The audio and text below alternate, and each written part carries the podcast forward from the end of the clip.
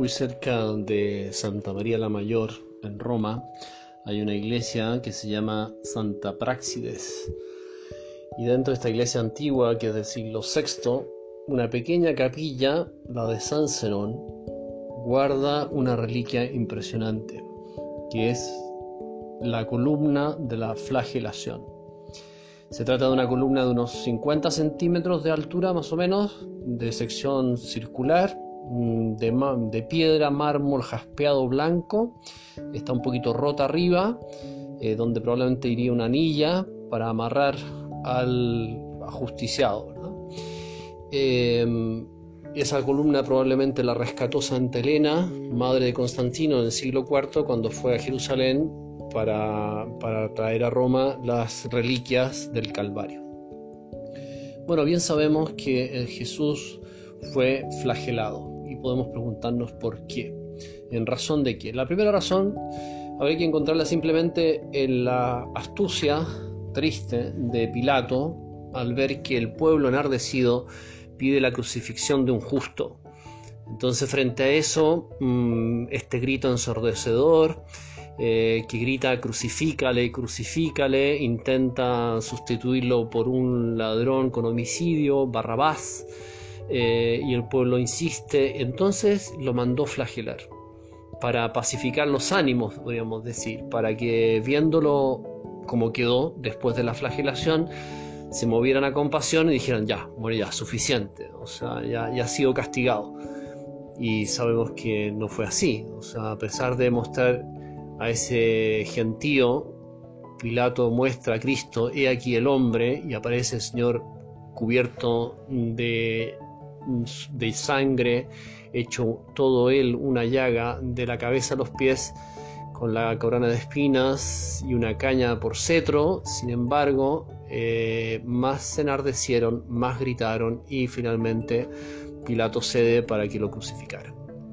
Pero esa es la primera, eh, es como una razón, por así decir, de tipo circunstancial, política, pero la razón más de fondo habría que encontrarla eh, en otro, desde otro ángulo, digamos. ¿Por qué Jesús quiso sufrir la flagelación? Y bien, la mayoría de los autores piensa que Jesús quiso pasar por ahí cuando por así decir no era necesario, ya que el camino hacia la cruz llevaba directamente a, la muerte. Quien recibía el castigo, la flagelación, habitualmente no seguiría luego el castigo de la cruz. El crucificado no era flagelado y el flagelado no era crucificado.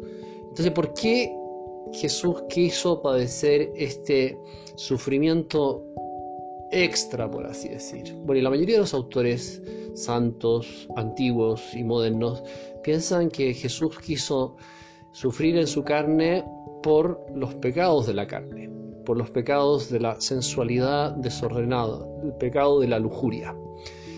Bueno, entonces para poder dimensionar este segundo misterio doloroso del Santo Rosario, la flagelación del Señor, quizá nos ayude, por una parte, mirar objetivamente el hecho de lo que significó ese tremendo suplicio.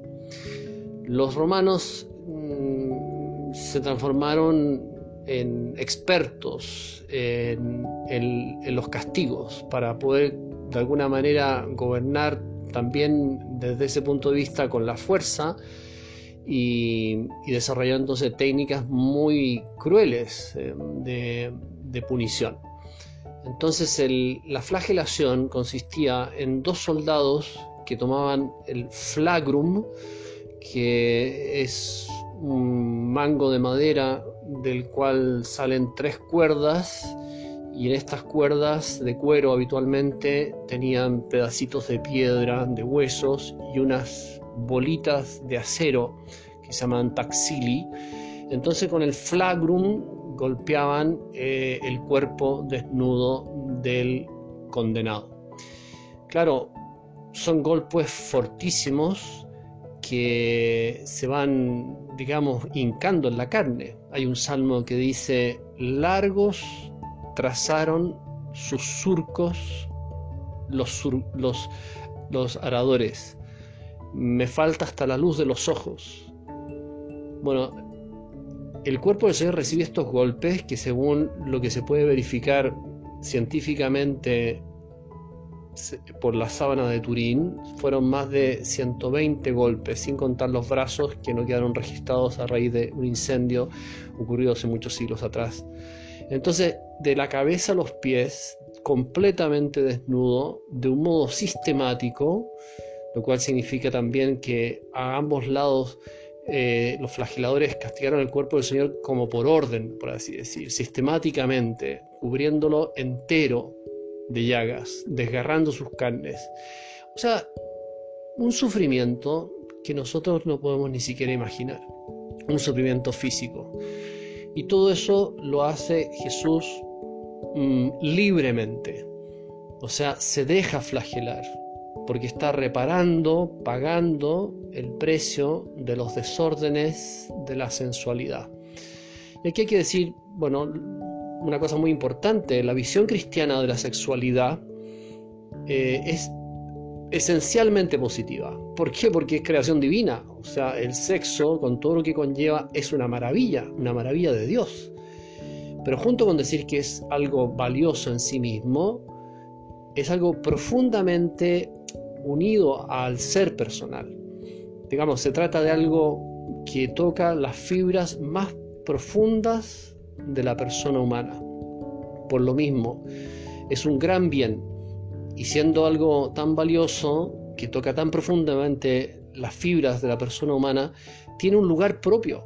No puede quedar ahí, por decir, mm, como un tesoro, una joya espléndida para el que vaya pasando por la calle y lo pongo ahí, ese, rubí o esa esmeralda o ese zafiro, lo pongo en el alféizar de la ventana para que cualquiera se lo lleve, sino que es algo que hay que custodiar en un lugar santo, podríamos decir, en un lugar sagrado. El lugar sagrado de la sexualidad es el amor matrimonial. El amor matrimonial, cuando dos personas se quieren, se conocen, se tratan, se aman y se entregan uno al otro en el alma, soy tuyo, me entrego a ti, hasta que la muerte nos separe y ese acto de la libertad realizado de un modo libre, responsable y ante testigos, el sacerdote, si es el caso de los creyentes, ¿verdad? Como un sacramento, y ante el público, ese acto de la libertad, de la entrega espiritual, se expresa también, lógicamente, a través de la corporeidad en la unión conyugal. Entonces, la verdad de la sexualidad es siempre algo eminentemente positivo porque significa amor y vida.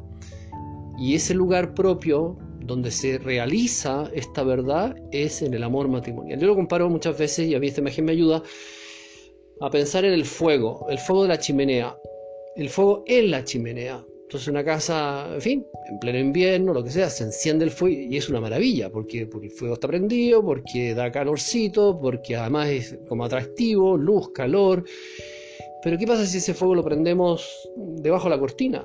O a la entrada del comedor? O, en la pieza del segundo piso? Bueno, ponemos en riesgo eh, la, casa eh, que se incendia y el mismo fuego resulta que estando fuera del lugar se transforma en un verdadero peligro.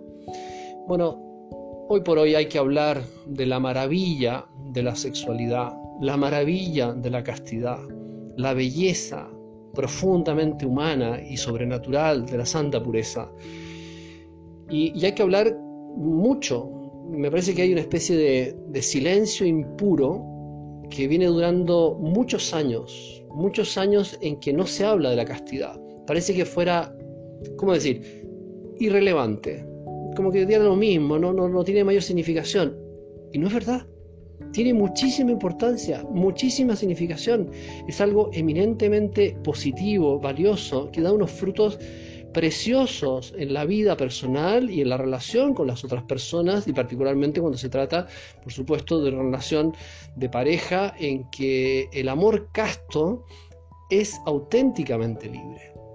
Bueno, hay que hablar, ¿verdad? Hay que vencer este silencio impuro que se viene instalando, me parece, en la iglesia, estoy pensando hace muchos años. Quizás las cosas están como están por culpa de sacerdotes, que no hablamos, que no decimos, que no enseñamos, y la gente necesita oír.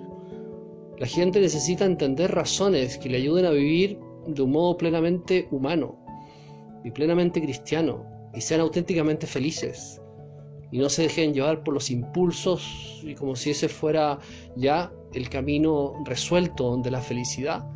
La felicidad es un bien arduo, la felicidad es un bien que se conquista a base de entrega y, como todo camino también eh, tiene sus exigencias. Si uno se deja llevar por lo fácil, por lo placentero, al final la vida se va achicando, el horizonte de la vida se va haciendo cada vez más estrecho. La, castidad, la pureza, por el contrario, son como las alas que, que pesan, sí, y a veces cuestan, ¿de acuerdo? Pero es lo que le permite volar. Si el pájaro dijera, no, estas alas me pesan demasiado, y se las corta, bueno, entonces se quitó el peso, pero ya no puede volar. Entonces hay que enseñar el valor maravilloso de la castidad. Por algo Jesús relaciona tan profundamente esta virtud con el entender las cosas de Dios. Bienaventurados los limpios de corazón, porque ellos verán a Dios. Ver a Dios en la propia vida, ver a Cristo, reconocer a Cristo en el sagrario, reconocer a Cristo en la oración, ver la ternura, cercanía de Jesús con nosotros, tiene esta condición fundamental. Luchar, todos somos débiles y cuando nos caemos, para eso existe el arrepentimiento y el perdón que el Señor nos ofrece incondicionalmente en la confesión. Pero tenemos que luchar por vivir la castidad.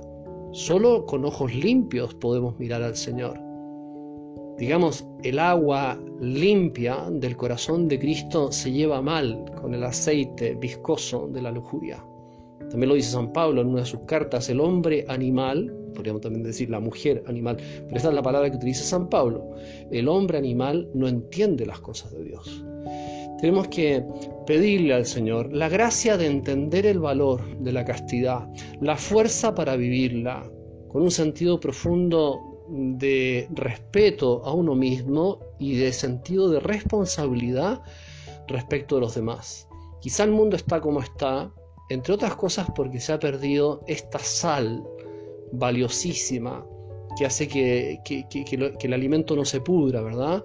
Esta sal valiosísima de la castidad. Los primeros cristianos, y hay documentos preciosos al respecto, eran reconocidos fundamentalmente por dos virtudes que llamaban poderosamente la atención de los paganos. Eran reconocidos por la caridad, por el amor en que se trataban, lo cual a su vez manifiesta el amor a Dios que tenían en sus almas, en sus corazones, y eran reconocidos por la castidad. También hoy, en el siglo XXI, los cristianos auténticos seremos reconocidos por el amor con que tratamos a los demás y por esta virtud fundamental. No es la más importante de las virtudes, pero es una virtud sine qua non, es decir, sin la cual no podemos tener vida interior, no podemos vivir los ideales que el Señor eh, ha puesto en nuestro corazón. Pidámosle a la Virgen Santísima que nos ayude a focalizar muy bien los frutos maravillosos que conlleva la lucha por vivir, conquistar esta virtud. Qué maravilla, cuánta paz, alegría, cuánta capacidad de ideal, cuánta capacidad de entrega generosa a los demás. Vivimos cuando el cuerpo está eh, sintonizado con el alma. Eh, eh, en ese sentido, la, castidad es la espiritualización de lo sensible, la espiritualización de lo corpóreo, y, para ponerla en el plano que verdaderamente corresponde. Dedico este audio especialmente a quienes están dentro de la década decisiva de la vida, entre los 15 y los 25, que se sepan defender, que sepan custodiar el tesoro inmenso que el Señor les ha entregado desde la cruz que sepan dar un ejemplo maravilloso de coherencia cristiana, que no se dejen contaminar, que no se dejen engañar, que sean valientes también, que seamos valientes para reconocer las cosas en las, en las que nos hemos equivocado. Y siempre encontraremos el perdón y la fuerza. Y con esa alegría llevaremos un testimonio poderoso de Cristo a los demás.